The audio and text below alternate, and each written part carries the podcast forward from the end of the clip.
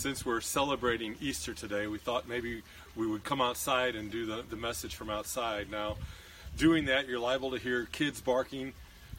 Are kids barking? Nah, you might not hear any kids barking. You might hear some dogs barking and some kids talking and playing in the background, but that's all right. So we'll just go ahead with this and we'll see how it works today. I've always dreamed uh, of being a macho guy, you know, a tough guy, one of those strong, silent type of men, a man of uncommon bravery, basically a, a Clint Eastwood type of cowboy. And I dreamed of that growing up, but that wasn't how God made me. Instead, I'm kind of an empathetic, and I did say empathetic, not pathetic. I'm an empathetic, goofy, loving kind of guy. And I'm good with that. And so it comes probably as no surprise that I like love stories. I always want to see the good guy get the girl. When I was around 11 years old, my class went to see Romeo and Juliet at the movies. I think it was the first romance movie that I had ever seen. I thought Juliet, played by Olivia Hussey, was really cute. I liked the movie Love Story that came out in 1970 even though love sometimes does mean we say we're sorry. When Harry Met Sally was great. Meg Ryan and Billy Crystal make a, a cute couple. I went to see the, the Notebook with my wife Mary, and I've seen it several times. And yes, you know what? It is so predictable, and it's very sappy. But Rachel McAdams is in it. Do I need to say any more? The remake of A Star is Born is a great movie with amazing music. Of course, it really didn't have a, a happy ending like I like. But even with all of those movies, one of my favorite love stories is A Dog's Purpose. The love of a good dog is incredible. Now, if you haven't seen A Dog's Purpose, you should. I don't want to really give it away, but it's the story of a dog who reincarnates. Reincarnation movies normally turn me off. I, I think they just send a terribly wrong message. But this fantasy tells a great story. The star, Bailey the dog, goes through many lives. He belonged to a teenager named Ethan, and Ethan experienced heartbreak the, the senior year in high school. And he didn't deal with it well. His personal heartbreak resulted in him breaking up with his girlfriend Hannah and losing interest in Bailey as dog. And all I can say is, what a dummy. Well, Bailey the dog dies of old age, but then seeks to be reunited, reunited with Ethan throughout his reincarnated lives. Bailey is devoted to Ethan. Bailey sacrifices to find his owner. And then one day, at the climax of the movie, Bailey finds a much older Ethan. Ethan is still broken. He's angry at the world. But let's just say the love of a good dog can change a heart. It's a story of devotion, brokenness, sacrifice, and intimacy. If you think about it, the Bible is a love story. It is a great, true drama of redemption. The Bible shares the story of God's loving devotion to the people He created. It, it, speaks of our brokenness. There is sacrifice. Jesus made the ultimate sacrifice for us on the cross. And there is intense intimate love. God loves each one of us in a very deep and personal way. And what we celebrate today, the, the resurrection, well, that's at the very core of the Bible's love story. We rebelled against God. We do it every day. It's called sin. And, and the penalty, the cost of our sin is death. It's a physical death, but even more than that, it's spiritual death. It is separation from God. Our sin dooms us to destruction. But God, God loves us too much for our sin to be the end of his story. And so Jesus came from heaven to live as one of us. He did what you and I couldn't do. He lived a perfectly obedient life to God. Then Jesus went voluntarily to the cross. His sacrifice paid the sin debt that you and I owed. Through Christ, we're forgiven. Jesus nailed our sins to the cross. Without today, though, without Easter, Resurrection Sunday, the, the story is incomplete. Without the resurrection, Jesus was just a, a great prophet. But the truth is, Jesus did rise from the dead. He defeated sin, he defeated death, he defeated Satan. And because Jesus lives, those who put their trust in him as their Lord and Savior will also live.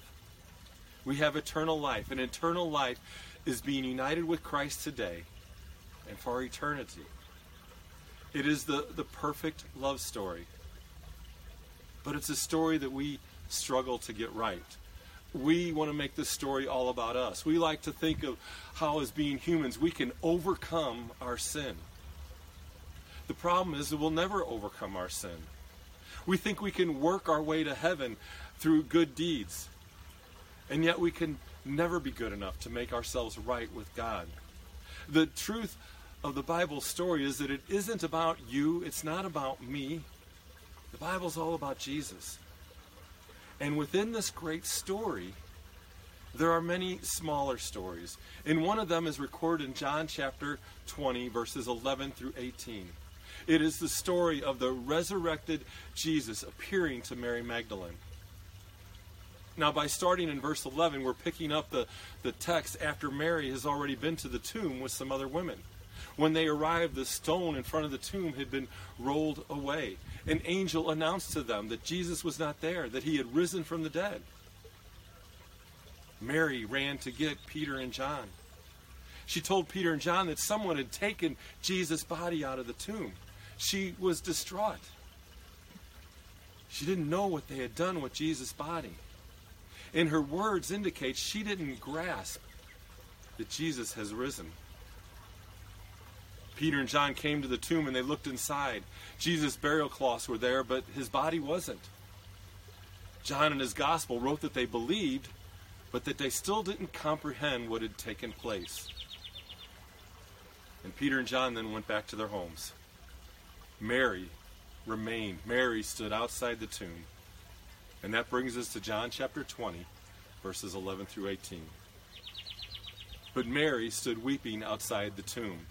And as she wept, she stooped to look inside the tomb. And she saw two angels in white sitting where the body of Jesus had lain, one at the head and one at the feet. And they said to her, Woman, why are you weeping? She said to them, They have taken away my Lord, and I don't know where they have laid him.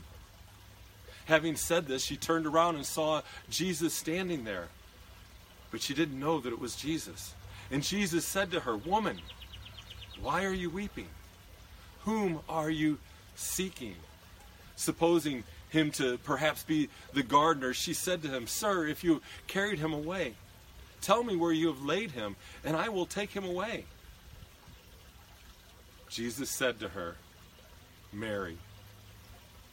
She turned and said to him in Aramaic, Rabboni, which means teacher. Jesus then said to her, Do not cling to me, for I have not yet ascended to the Father, but go to my brothers and say to them, I am sending to my Father and your Father, to my God and to your God. Mary Magdalene went and announced to the disciples, I have seen the Lord, and that he had said these things to her. This is the Word of God. We're going to look at this love story from both sides Mary Magdalene's side and Jesus. And, and let's just start with Mary. Mary Magdalene was a disciple of Jesus. Now, she wasn't one of the 12 men, but she was a disciple, and that means she was a follower of Christ. We, we don't know very much about her, but we do know that Jesus cast seven demons out of her. Mary shows us the devotion of a disciple. She went to the tomb twice on the day that Jesus rose from the dead. She was there in the morning with the other women. She was there with Peter and John, and she stayed after those two disciples left. John's gospel tells us that Mary Magdalene was at the cross. Mark's gospel also put her at the tomb when Jesus was buried. And so Mary was there at the crucifixion, death, burial, and resurrection of Jesus. Her devotion to him was more intense than any of the other disciples. They largely scattered in fear for their lives. Mary, Mary would not leave Jesus. She was consumed with, by what she thought had happened to Jesus' body. She didn't realize Jesus had risen from the dead. Even, even the angels didn't open her eyes. There was an angel at the tomb when she went with the women. There were two angels standing on either side of the slab that, where Jesus had lain when she returned. It, it's been said that those two angels were like the two cherubim on the mercy seat of the Ark of the Covenant. Mary also didn't comprehend the angel's messages. Of course, Mary wasn't looking for an angel, she was looking for Jesus' body. She couldn't imagine who would steal his body. To do so was to add insult to an already terrible situation. The Jewish people viewed the desecration of a dead body as an abomination. Mary provides a beautiful picture of devotion, a loving picture of devotion. And it's not a stretch to say that Jesus was her life. Jesus was her healer, her teacher, her friend, and ultimately her Savior. Mary Magdalene also shows us the brokenness of a disciple. Three times in our passage, Mary, John speaks of Mary weeping. The use of the word weep might be too weak of a term here. When I think of weeping, I, I picture soft, gentle sobs of anguish. But Mary's weeping might have actually been wailing. The Greek word we translate as weep can also mean wail. And to wail was a more typical response to death in the first century. Mary grieved with everything in her. Imagine Mary's appearance. I see her visibly shaken. Her, her face is tear streaked. Her hair is a mess. There are dark rings underneath her eyes from not sleeping. Her eyes are bloodshot. Her clothes may be moist from her tears, and they're certainly dirty from all the dust of Golgotha. She sobs, and it breaks the still of the morning. She can barely walk. Her life has lost all meaning. Her spirit is broken. The psalmist wrote this said, The Lord is near to the brokenhearted and saves the crushed in spirit. And that's Mary. Sadly, you and I have witnessed such d- similar stories. I've, ne- I've seen such pain at so many funerals. Death is not a time for composure. Death isn't a time to worry about what others will think. See, death is a time when it's okay to cry out in agony. I, I remember the funeral of a great uncle when I was a, a young teen. He was my great grandmother's son. And I could still picture her entering into the funeral parlor, broken, crying, asking God why he had taken her son, saying it wasn't right for a mother to have to bury her son. We have witnessed such brokenness. We've also endured brokenness. Brokenness, it, it creates deep cracks in our lives. And those cracks can only be filled by the love of Jesus. Our brokenness demonstrates our need for a Savior. Jesus, our Savior, shows us perfect love. His love for us was shown in his sacrifice on the cross. Jesus' love for us is sacrificial. The, the writer of Hebrews states that Jesus, who for the joy that was before him, endured the cross, despising its shame. And, and the joy that the writer there speaks of is the, the future reward, salvation that came from the cross. On Good Friday, we read these words from Isaiah 53. Surely he has borne our griefs and carried our sorrows, yet we esteemed him stricken, smitten by God, and afflicted. But he was pierced for our transgressions, he was crushed for our iniquities. Upon him was the chastisement that brought us peace. Jesus faced utter humiliation and love. John wrote this in his first letter. He said, By this we know love, that he laid down his life for us. Jesus loves you and I so much that he suffered intense physical and spiritual pain. He was beaten, he was despised, he was mocked, he died a terrible death. The Jewish people believed that a man killed on a tree, killed on a cross, was cursed. Jesus took on the curse that you and I deserved. Jesus' sacrifice was perfect. You and I, we can't add anything to it. Through Jesus' sacrifice, his work on the cross, we are saved. True love is sacrificial. It puts the needs of others first. It also seeks to serve in humility. When Jesus appeared to Mary, he repeated the angel's question. He asked, Woman, why are you weeping? And theologians have, have wrestled with Jesus' question. Some of them say that it was a, a mild rebuke, as in saying, Hey, lady, why are you still crying? Others have said it was a, a redirection of Mary's thinking. And, and I think that holds more truth. Mary was looking for a dead body, she was troubled by an empty tomb. Mary needed to open her eyes to the resurrection. Mary responded to Jesus' question, thinking he was the gardener. She said, Sir, if you've carried him away, tell me, please tell me where you've put him, and I'll go and I'll get him. And at that point, Jesus said to her, Mary. And suddenly, suddenly her eyes were open. She realized it was Jesus. Mary was like some of the others who at first didn't recognize the risen Christ. She turned and said in Aramaic, Aramaic Rabboni, which means teacher. Now, something interesting happens here in the passage. Jesus actually told her not to cling to him. And, we could talk about the meaning of that statement for an hour. Most likely, though, Jesus was indicating that Mary should not cling to the past. He was pointing her to a new relationship with him. He was no longer just her teacher, Jesus was now her Savior. But did you notice that Jesus called her by name? Mary? Love is not only sacrificial, it's intimate. It is an intensely personal love.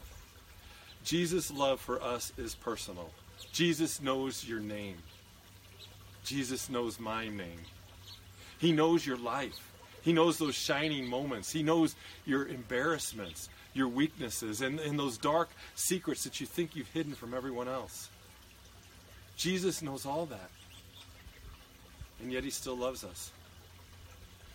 Jesus once said, I am the good shepherd, and I know my sheep, and they know me. Jesus called Mary by name, and he calls you and I by name. Jesus calls us first to himself, and then he sends us out. Jesus told Mary to share what she saw, and we do the same. The love story of the Bible is centered on the love of God through Jesus Christ. It is an intimate love, it is a sacrificial love. But for a love story to have a happy ending, it takes two. In the love story of the resurrection, you and I are Mary Magdalene. Mary was devoted to Jesus. She came to him in brokenness. To receive the perfect love of Christ, we must admit that we too are broken. And the fact is, that some of us struggle with pride. To be broken is to completely humble ourselves. And that sounds weak. And, and, yet, admitting our brokenness is the strongest thing that you and I could ever do. The really weak people are the ones who say they don't need Jesus, they just don't get it. The, the other part, the most obvious part of our brokenness, is our sin. We're sinners, every one of us. Sin is rebellion against God. Sin, sin is not living the way God called us to live. And we can't fix it. We can't stop sinning. We need a Savior. Our need leads to our devotion to Jesus. He is the only one that can save us. Let me say that again. Jesus is the only one who can save you. For our story to be like Mary's story, we need to fall in love with Jesus. In love, we will trust Jesus. Years ago, there was a Christian band called Jars of Clay, and they had a song called Love Song for a Savior. And I want to just share with you a few of the lyrics. It says, Someday we'll trust him and learn how to see him. Someday he'll call us, and we will come running. We will fall in his arms, and the tears will fall down, and we'll pray. I want to fall in love with you. I want to fall in love with you. Jesus loves you. He gave his life so you can have life. And my hope, my prayer is that you will fall in love with Jesus, trusting your life to him. And if you already love Jesus, ask God to strengthen that love. Jesus is the source of love. Jesus is the source of life. He gives us new life now and for eternity.